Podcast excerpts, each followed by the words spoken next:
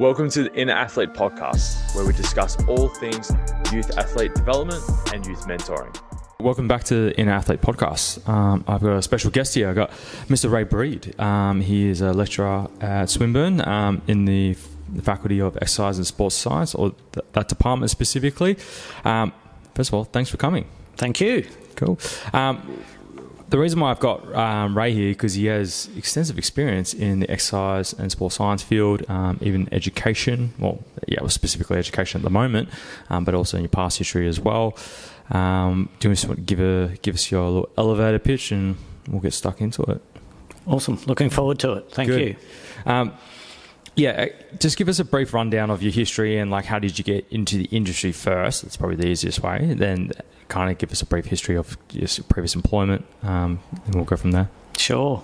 Um, look, I, I trace back to how I get into this industry, and it goes all the way back, I think, to to secondary school, um, and we're talking over 30 years ago now. Um, had some fantastic PE teachers.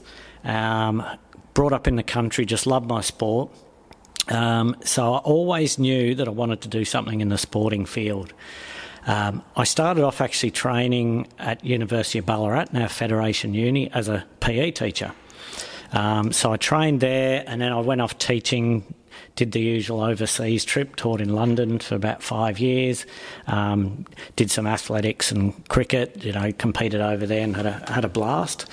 Um, and then after about five years of, of teaching in some pretty challenging schools in London, I thought, okay, I want a little bit of a career change, and I I touched base with uh, some some of my old lecturers. It's always good to keep in touch with uh, and with old lecturers and, and, previous contacts. And then I looked at doing a master's in um, basically strength and conditioning or some field of exercise science. So I went back to Uni of Ballarat, uh, did a master's in um, basically in biomechanics and strength and power training. So I did a research study um, looking at how strength and power development impacts swimmers or youth youth swimmers. Um, and then while I was there, I got into uh, I started to do a lot of presentations at, at conferences and things like that. And um, I did one at a football conference, AFL. Um, and there were a few coaches there, and they said, "Oh, do you want to come down and uh, do some work with our players and have a look and do some consulting?" So I did that for a couple of years um, in the early days at Hawthorn and then North Melbourne Footy Club. Um, and from that, I got a full time gig as high performance manager at North Melbourne Football Club, where I managed the sports science programs, um, basically overseeing the load and the training of all the players. Um, and then since that, I've, ha- I've had a gig as uh, head of department in, in a school just down the road, St Leonard's College, head of PE and head of sport. Uh, part of the role there was developing our strength and conditioning programs and our active programs for not just the sporty kids, but also the basically getting kids more active. So I really enjoyed that change, you know, going from that elite level back into a school and uh, working with kids. Uh, and then more recently, I'm now in my fifth year working at Swinburne University in exercise and sports science. And, and one of my roles there is actually working with students and developing their coaching skills, um, particularly in strength and conditioning. So from, from the, the start, from school through to where I am now, I think the underlying two underlying messages are just a love and interest in sport and fitness and secondly, have had some fantastic mentors and guidance along the way. And I think they're two of the critical things that have got me to this point. Yeah, the um, oh, that's working. Yeah, okay. Um, yeah, I think the the footy gig would have would have been very interesting. It's good. When what year was that? Yeah, so I was full time in that role between 2007 and 2012. Okay. Um, yeah, and then I did a couple of years consulting uh, prior to that, uh, 04, 06, 04 to 06. Yeah. Yeah, because it was like strength and conditioning was starting to become a thing then as well, back in the early 2000s. Mm. Um, I, I was still in, I think I was in high school. When I don't know, I was just starting high school. I think. Yeah, yeah I was yeah. in high school. Yeah. Um, but that, that's really cool to see. Um, and then obviously you've done so. Did your research page with uh, Pace uh, with um, youth swimmers? Um, mm. And what was the kind of the key takeaways for that? Like, what what was the real research findings? Yeah, so that was, I'm going to show my age now. That Yeah. was uh, 98, 99, 2000, around, around that time. And it was actually before they were using track starts, track starts in uh, in swimming. So it was predominantly um, grab starts and then using a swim swing start for relay changeovers. So we were actually one of the first groups to uh, look at the instrumented block, where where the um, where the swimmer could have their back foot you know, back. Uh, and then we looked at comparing the force in all of those, and then we looked at a strength program versus a plyometric program, and if it had any impact on any of the starting variations. Um, and at that time, we actually showed some pretty good evidence that the, the track start and swimming was starting to prove to be more effective than the, the than the traditional grab start. Yeah. Ah, Yeah. interesting. And what was the difference between the strength and the plyometrics? We Or was there? That's probably the thing. Yeah, there, there was. Um, I think it comes down to also the, the prior strength development of the of the athletes, but we certainly showed that the specific plyometric program was was more useful in terms of um, improving the the distance from the start of from the edge of the block to finger point entry, and also time to five meters. So the plyometric program had had a better effect on on those fac- on those variables. Interesting. 'Cause, yeah, because we do have quite a few swimmers here, and we do implement quite a bit of plyometric work. Um, then Olympic lifting Yep. uh, f- for the training as well. And Yeah. yeah, we've seen some positive outcomes Hmm. um, so incorporating that. So there you go. Yeah, awesome. That's cool.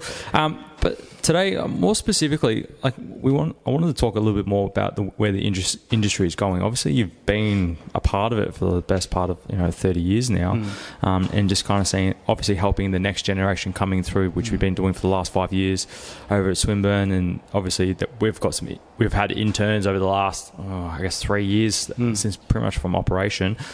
Um, where do you see the industry kind of moving forward in terms of, I guess, the strength and conditioning? And do you see like more niches kind of breaking out, or where do you see the general trend going? Hmm.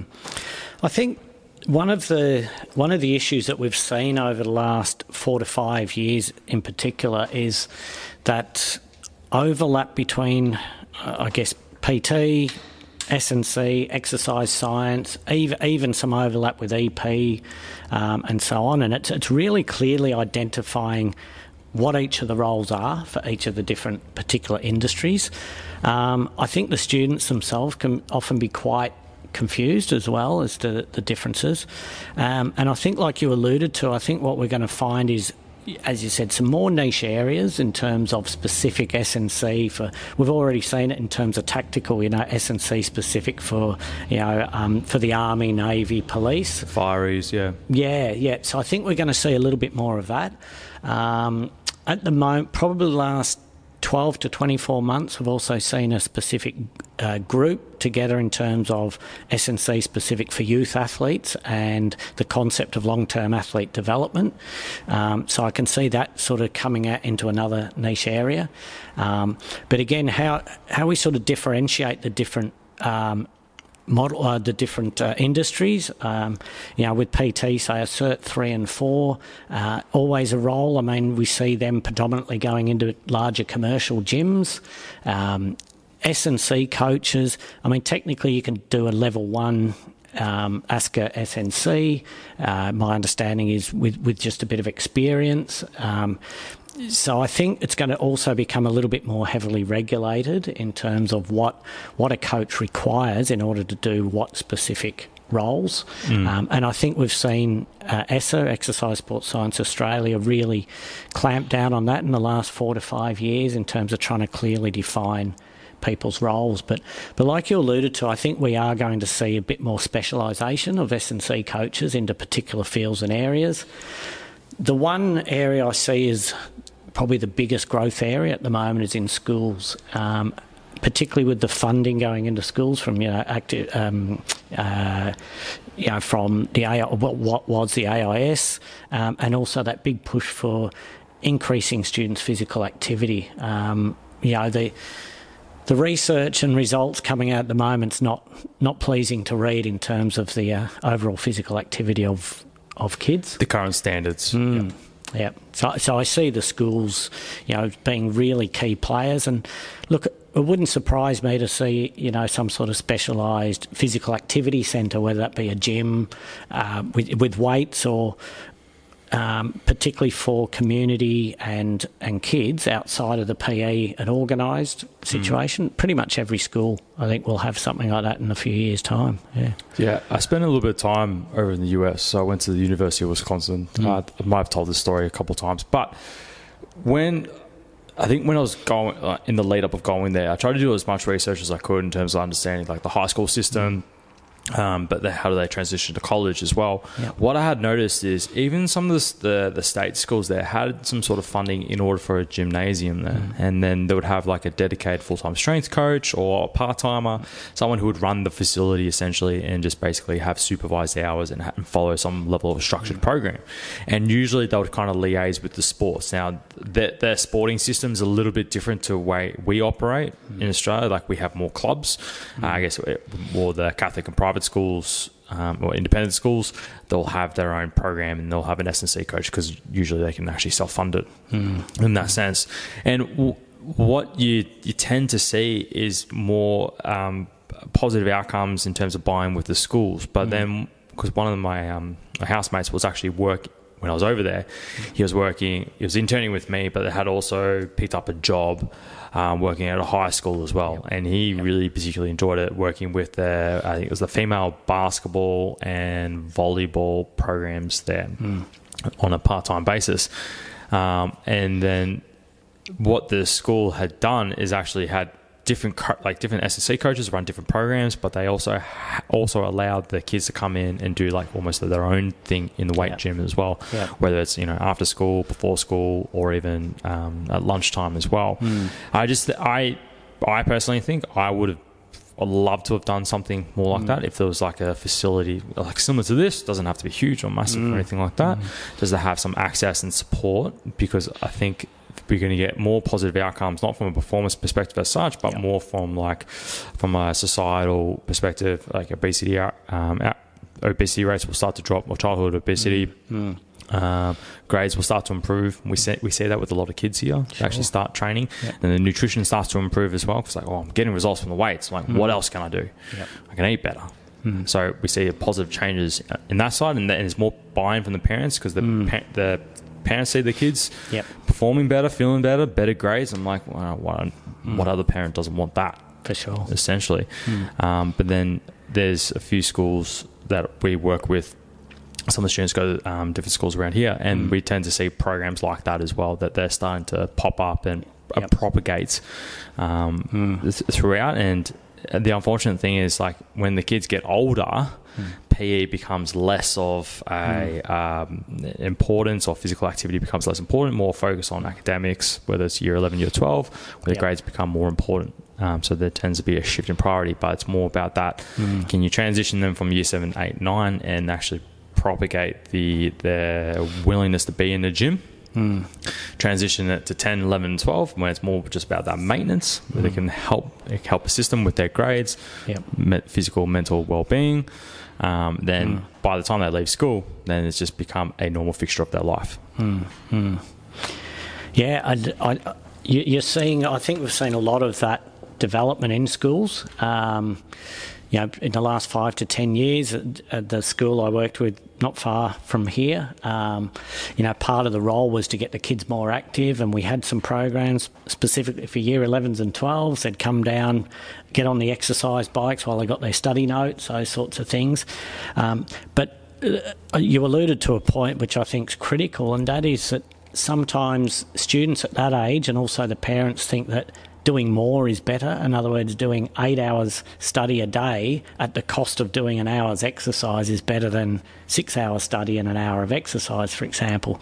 So it's certainly a, a challenge that faces all of us at the moment to be able to educate students and also parents on you know, the benefits of activity and how you know, losing an hour of study a day can actually be a, a benefit uh, to the student rather than actually a hindrance in terms of their overall results. So, um, yeah, so I think schools are doing some pretty good stuff at the moment, and I think it's just going to become more and more and you know, become much more formalised in schools. Yeah, and eventually it will be commonplace. It'll probably take another five to ten years to become just like standardised across all schools. Mm. Um, I think the I think it would actually be a good research area as well to actually Mm. see, you know, when programs are implemented to see what are the actual outcomes. Do we see Mm. changes in grades, behaviour issues, um, to um, what's the buy-in with the school with Yep. a lot of programs as well. Like we see a lot of like pro, um, school programs around here. Mm. The kids are just like when they have like the swimming carnivals against other schools, there's just a massive buy-in to the school. Yep. So we, we tend to see more positive outcomes in Yeah. that sense. Mm. Um, but I know, like I said before, if I would have I would have used it completely. Mm. It's good. Um, but I think the other issue is as well is is the insurance side now Mm. because the old um, it's like oh we shouldn't do strength training until they're 16 whole dogma Yeah. um, I guess um, wives tale had taken traction and I don't know where it kind of propagated from but it's funny because there's a been a lot of research over the last I don't know 20 30 years to actually say that it, out of all the sports you, you can think of like 20 or 30 different sports it's actually the safest one of the lot so it's it, to me it's it's quite interesting to see like oh you know strength training is dangerous but Yep. you know we eliminate a lot of variables that potentially could make it dangerous Yeah, it's a good point you make. I I liken it back to anything can be dangerous if it's instructed poorly, and and I think I think that's the sort of difference. Um, you know, there was obviously some cases of children getting injured, adolescents getting injured, but it's usually as a result of not not following solid principles and foundations um, of exercise and um, or rules we just call them rules essentially Okay, yeah, yeah, basically, and uh, you know, we all know that uh, we don't have to be a genius to say if, if a twelve-year-old's never done any strength work before, and you try and load them up and do four RM type exercise, they're going to be at a higher risk of injury. Absolutely, um, but again, if we, we follow these simple rules. Um, then it's a it's a very safe and I think an essential part of of a of a youth development. And you know we've seen the the research that that's in a lot of these long term athlete development models, which shows that you know is sort of between the ages of six and nine are actual crucial years for that first level of development through aerobic, anaerobic, you know, general strength, and those sorts of things. So, so I think the underlying message is that, that um, strength training is not bad for children and adolescents unless it's taught really poorly. So it's like uh, chocolate's not bad I'll show you a shitload of it along that, Yeah. basically. Um, I, yeah, the because we've discussed it numerous times. Because our youngest member is ten years old actually, and he Mm. comes in at six in the morning, Tuesdays and Thursdays. I know, very impressive. He loves coming in. Yeah, So, um, and one of our coaches, Dave, he looks after him primarily. He writes up, you know, he sets up like a basic program. It doesn't have to be like as structured as like doing like a three by twelve or something like that for a junior athlete, or even just a junior who's who plays basketball at a club level. He just he just enjoys it because then we can kind of borderline gamify it for him mm. as well. It's like, all right, you need to say we set the basketball ring at a certain height. Yep. You have to try and touch the net six times, mm. or we or you have to push the sled from you know A to B within five seconds or something like that. Yeah. So we provide these ch- challenges, and then once they accomplish these challenges, mm. then they're like then the, it's that sense of achievement that they mm. get from it, and then create more buy-in in order to continue on with that. Mm. Then the idea is as they start to get more mature, they'll actually start to feel and notice the physiological changes from the strength training or from the training in general, Yep. um, and then there's going to be a they've created that habit in order. Then we can just continue as well. Hmm. And, and, and you're spot on. Like, particularly, I think intrinsic motivation and developing that when a, when a child's young, or you know, like you're saying, even as young as six. But you know, probably 10, 11, 12 is sort of where I started to see the students get interested in, in that area and want to come down to the gym.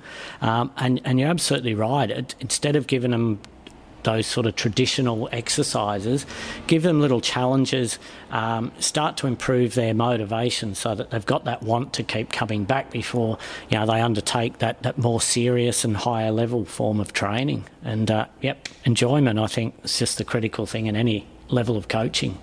You have just listened to the Inner Athlete podcast. Be sure to subscribe to stay up to date with the release of weekly episodes. Be sure to follow us on Facebook and Instagram to get great tips on all things youth athlete development and youth mentoring.